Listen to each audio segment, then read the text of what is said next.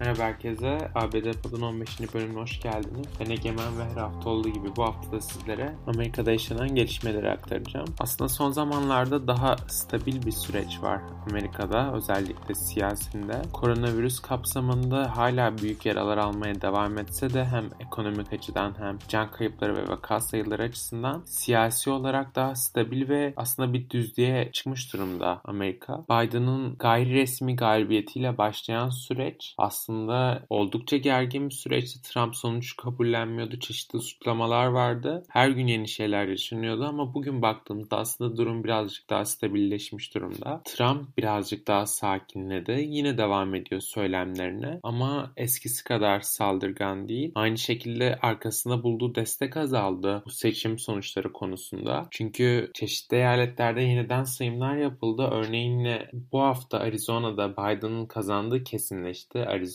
eyaleti resmi olarak duyurdu bunu. Yine Wisconsin'de tekrar sayım Biden lehine sonuçlandı. Tekrardan hatta Biden aradaki farkı birazcık da olsa açmış durumda yeniden sayım sonucu. Dolayısıyla Trump'ın tutunabileceği dal kalmadı diyebiliriz. Hatta kendisine soruldu. Yani eğer seçiciler kurulu seçimi Biden lehine sonuçlandırırsa ne gibi bir tepki vereceksiniz? Ne yapacaksınız? Beyaz Saray'dan ayrılacak mısınız?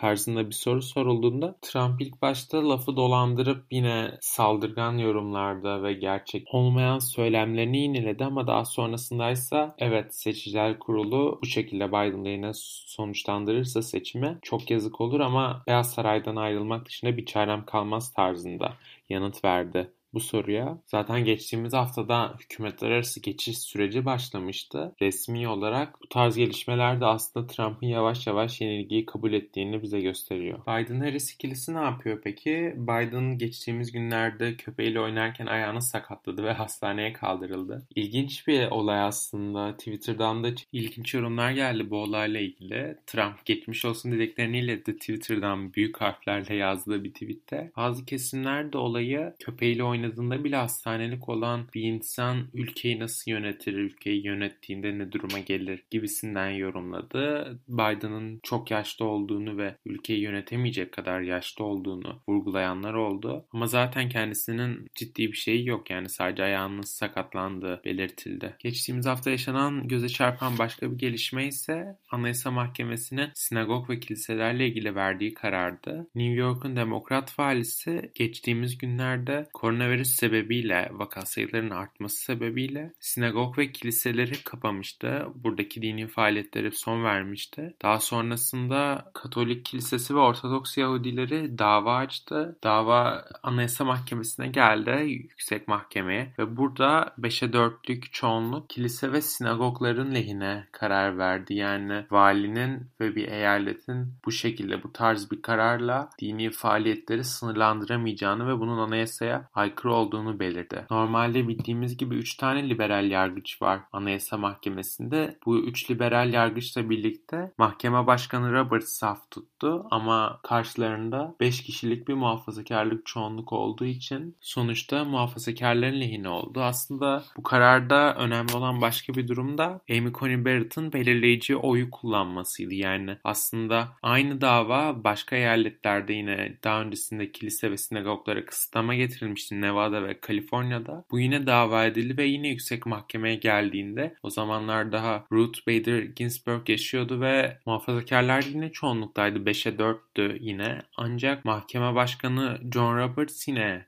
liberallerle saf tutup bu sefer liberallerin lehine bir karar çıkmasını sağlamıştı. Ancak bu kararda Amy Coney Barrett'ın oyuyla birlikte muhafazakarlıklar üstünlüğü kurdu ve New York eyaletinde sinagog ve kiliselere getirilen kısıtlama böylece kaldırılmış oldu. Yine New York'ta yaşanan bir gelişme okulların açılmasıyla ilgili verilen karardı. New York Belediye Başkanı iki hafta önce kapandığı duyurulan devlet okullarının önümüzdeki günlerde aşamalı olarak yeniden açılacağını duyurdu. New York'ta devlet okullarında öğrenim gören 1.1 milyon öğrenci öğrenci var ve okullar iki hafta önce koronavirüs tedbirleri kapsamında kapatılmıştı. Ancak iki hafta sonra açılma kararı alındı yeniden. Peki bu karar neye dayanıyor? Belediye başkanı yaptığı açıklamasında sadece anne babaları test olmasına onay veren çocukların okula gelebileceğini belirtti ve bu açıklaması da Öğretmenler Birliği Federasyonu'nun desteğini almasına sebep oldu. Yani Öğretmenler Birliği Federasyonu